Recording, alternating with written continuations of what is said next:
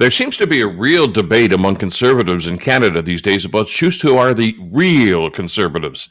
And that discussion usually involves the style of the two highest profile conservatives in the country, namely National Conservative leader Pierre Poilievre and Ontario Premier Doug Ford.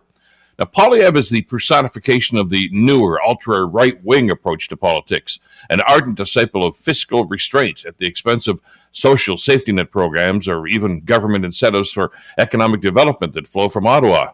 Seems the guy doesn't really like to spend a lot of money. Ford, on the other hand, has recently bucked the trend of extreme conservatism and, and moved his Conservative Party slightly closer to the political middle. Well, fiscally, anyway, although many wish that he would extend that kind of open mindedness to social and environmental issues, too. He also has a good working relationship with a liberal prime minister, much to the chagrin of Poilievre and his disciples. There's an interesting dynamic that's developing here.